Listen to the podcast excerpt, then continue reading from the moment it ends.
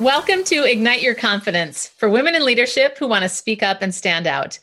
I'm your host, Karen Laus. Here you'll get all of the tips and tools that you need to stand out with unshakable confidence. Let's jump into today's episode. Let's talk about how to start a presentation. So often what happens is we jump in with these pleasantries. At my old company, we called them the lovely bunch of words. This whole pleasantry. Thank you so much for being here. I'm so glad to be here. I'm thrilled to be here. I can't wait to discuss this with you. And what's happening if we do it that way is not only are we losing time, we are losing their attention span, even more importantly. What we want to do instead is to jump right in with a story, an analogy, an anecdote, or a statistic, something that's going to be different. And the thing about this is that you will stand out because most of us are socially conditioned to hear those pleasantries up front. And when you are different, you stand out. Recently, I was co-facilitating with someone, and he started out the talk, and he started with some historic context, which was helpful for the client. He had worked with them before, and I had not. And it was really an interesting dynamic because when he started, he said, you know, thanks for being here. You know, last time when we discussed this, such and such, here's where we're at now. And then I remember thinking, I have to model what I preach. And as soon as he was done, instead of introducing myself, the way I introduced myself was through an example. So the first things out of my mouth was, well, I said hello, but I said, hello, I'm going to introduce myself through a story that's relevant to what we're talking about today. And then I jumped in with the story. What was interesting, I could feel an energy shift, but also the feedback from the co-facilitator was, wow, I, I got up there and, and thanked them and told them context, but it really felt like things took off when you started. Now, I'm not trying to beef myself up by telling you that. It's simply a really important thing to notice. How are you starting off? Are you grabbing their attention right away? And uh, there's so many factors that we have to think about here. We have to realize that we have to earn the right to get their attention. It isn't automatic. Now, let me say one other thing. It's not as if an audience, and you know this from being in an audience, it's not as if the audience are, is thinking, oh, wow, I really hope she's a bad speaker, or wow, I really hope that I'm bored and I can multitask while she's talking. It's more the fact that when we jump in like that, we are going to grab their attention so that they will keep listening and they're going to feel really engaged by what we're talking about. And if we do that up front, they're going to feel like, oh, I want to keep listening to this person. This person's different, because ninety percent of all speakers, and you may not consider yourself a speaker, and you know that my tips are around everyday communication. So whether you're starting up a meeting or whether you're formally presenting, either way, you want to jump right in. An audience does not need to be thanked. I understand that if someone is introducing you, yes, a thank you is fine, but we have to be careful. And I have been guilty of this too, where I start with thank you, and then I am down the whole rabbit trail of, I'm so happy to be here. I'm thrilled. I'm excited. We've got to get out of that pattern if we want to be influential and speak with impact. So what I would recommend that you do is think about what is something that I could start with. And even the example that I gave earlier, I would edit myself a little bit on that. Sometimes when we say, I want to start with a story, that's already those extra pleasantries we don't need, rather than, notice the difference. I want to start with a story about da da da da versus it was July twenty-first, twenty twenty-one. I was sitting in da da da. It's such a different experience because you're creating a scene that is plopping them in right there to that date. Something to think about. First of all, a lot of us have this perception that we're not good storytellers. I hear this a lot. Oh, I don't know how to tell stories. I'm not good at storytelling. You don't have to be good at storytelling. All you really need is to share an example. If you're going to tell a story, consider an example, because that is another powerful way to illustrate something. And that way people will go, oh, I get this concept better. I mean, again, I don't need to tell you this, that an example and a story are very similar, but a lot of people have this perception that they have to be good storytellers in order to be a good communicator. Of course, stories are great and powerful, and we will talk a little bit about that. But what I want mostly for you to focus on is starting a presentation strong. So one thing could be a story. Another one could be an analogy. So maybe it's something like, you know how you're driving through, you drive through a toll booth and you have to, uh, you, you know what, that's not a good example. We'll take that one out. Like, where am I going with this? But you get the concept of an analogy. It, as a matter of fact, what comes to mind for me is an example when I first started a corporate training job and I was presenting, and the head of the company threw me off, but I'm so glad that I have, uh, I'm pretty decent at thinking on my feet.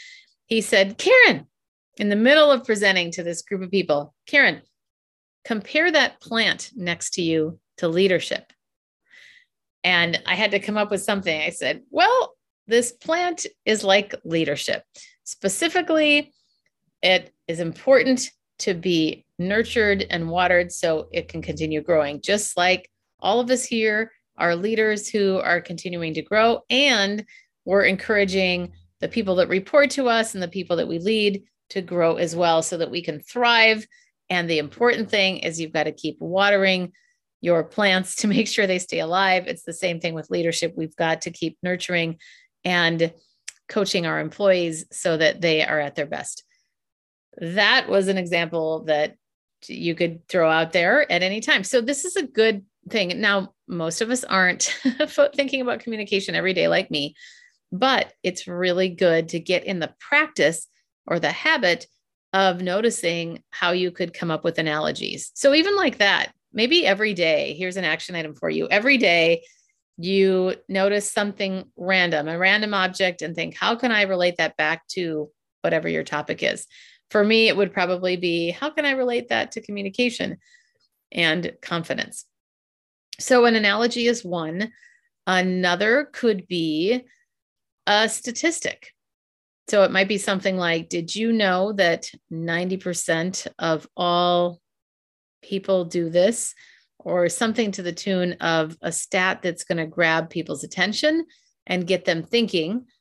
And this reminds me, one of the things that I find sort of funny, most people, for most people, this is common sense, but I have to say this because I was very surprised once in a corporate setting where someone said, does the opening have to relate to your topic?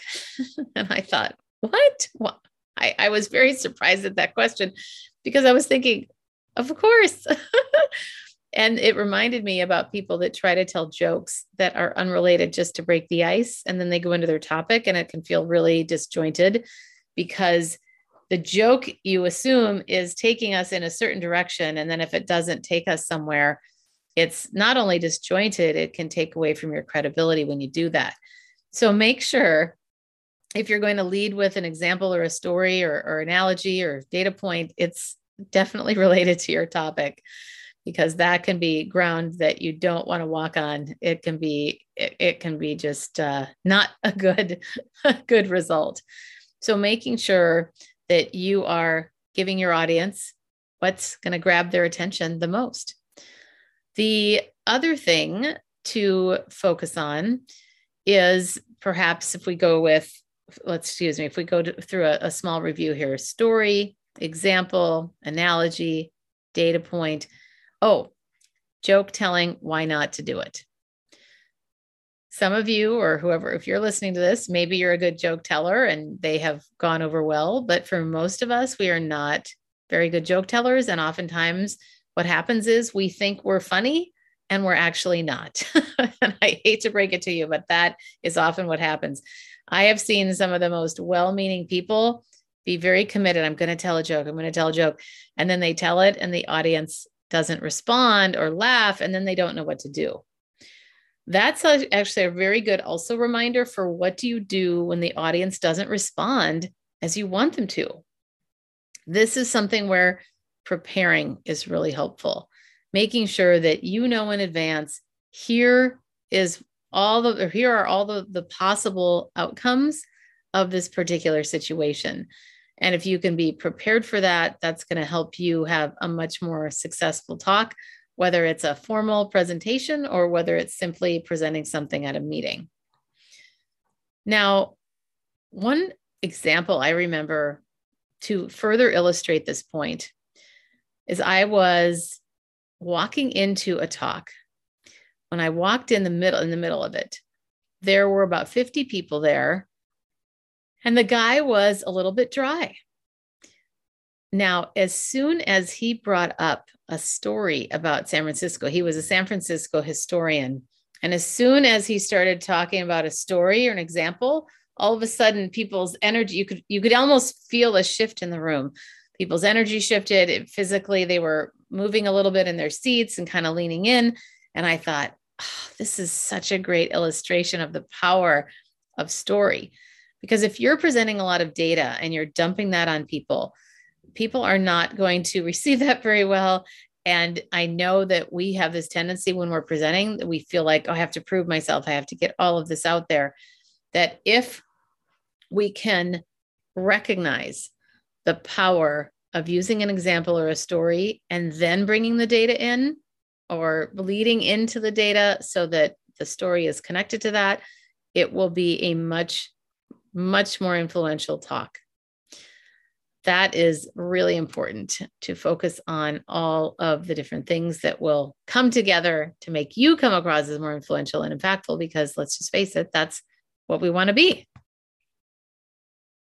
Let's talk a little bit about how to make your stories come to life. A couple of key elements to story is, number one, concrete details. The second is emotion. Concrete details are really important. And there's, it's hard sometimes to balance, you know, how much detail do you put in versus how little do you put in? Basically, you want to think about what would get them to picture it and imagine themselves being in the scene. I used to do a lot of work with an executive development program with United Healthcare, and I would be coaching teams of six for six months to get ready to present to the executives. And one of the things that became really important for them is to be able to tell a story in a way that brought the audience in.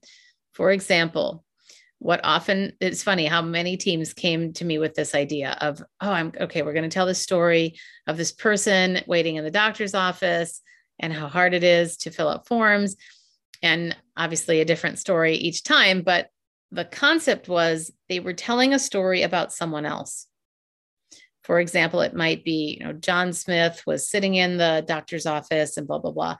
And I suggested, which I'd recommend to you too, is make it as if it's the person listening to you. So instead of John Smith, it would be, you are sitting, imagine, imagine's a great word to start with, by the way. That's a fabulous and important word to start with. That is a number one tip for how to start a presentation. Imagine you go to the doctor. They hand you a clipboard with ten different forms that they want you to fill out. How would you feel, especially because you were just at the doctor the day before and you had to fill out the same amount of forms? We are going to help solve this problem by changing that model here at United Healthcare. That's an example. Simply getting the person to imagine they're there not only will help them picture it, and notice it's a concrete detail, they're in the office. And the second one is the emotion. What does it feel like? If you can get them to feel something, that will com- really compel them to action or compel them at least to be more engaged. So emotion, really important. And it could also go along with the imagine. Imagine, and you all know that smell when you're sitting in da-da-da-da. Now that could be whatever it is, da-da-da-da. That's a really specific example for you. But the goal here is to tell, tell a story. So there's concrete details. And if you can get your audience to feel something, that makes such a difference. For example, there was a woman who was trying to get people to donate blood at the blood drive where that she is volunteering for. And the question really became, well, what are you doing right now to talk about it? And she said, well, I'm telling people to donate blood. And, you know, I, the, the people that I was working with at the time, we all looked at her and said, well, what if you started differently instead of donate blood? Because how many people were signing up? Not very many. But if you can say, I was witnessing a situation with someone who almost lost his life. And you could get into the details of, you know, it was a ten year old boy that now obviously you have to tell a true story, uh, but it's getting into those details where you could say this boy's life was saved because somebody's, somebody donated blood and he was able to get that transfusion. And now he is living a healthy life. You can do that too for someone. You could save a life. So the com- the compelling emotional draw is you can save a life. Oh, how do I do that? Well, guess what? I've got a blood drive down the street or at the whatever street. Excuse me, I'm losing my words today. But the difference is you're drawing someone in, and that's going to make them feel more compelled to take the action that you want them to take rather than just giving them a bunch of information. One other example is someone that I was coaching who was presenting to the board of directors, and his job was purely financial. He said, look, Karen, I'm a numbers guy. How am I going to come up with a story and an example for this? I said, you need something. Let's think of something. Let's brainstorm ideas, because he was so focused on just here are the numbers. I report the same thing every year. Then he had this brilliant idea and he goes, oh, I know. When you walk into a sporting event, what is the first thing that you do after you get your, your drink and your popcorn? You walk on into the stadium or not into the stadium, into the stands, and you look at what? The scoreboard. That's what we're doing here today. I'm going to give you the scoreboard of the company over the past quarter. Do you know, this is a true story that happened. It was a client that I worked with, and he got more compliments about his presentation than he has ever gotten before. So that was a real win for him. But how about you? What is it that you're trying to get across, and how could you create more engagement right from the beginning? So again, starting a presentation, you always want to start with something that's going to be memorable rather than a data dump of information or jumping straight in to your, your example. You want to, or excuse me, you want to avoid that lovely bunch of words, that those pleasantries up front of thank you so much. So glad you're here. I'm so excited. I'm so thrilled.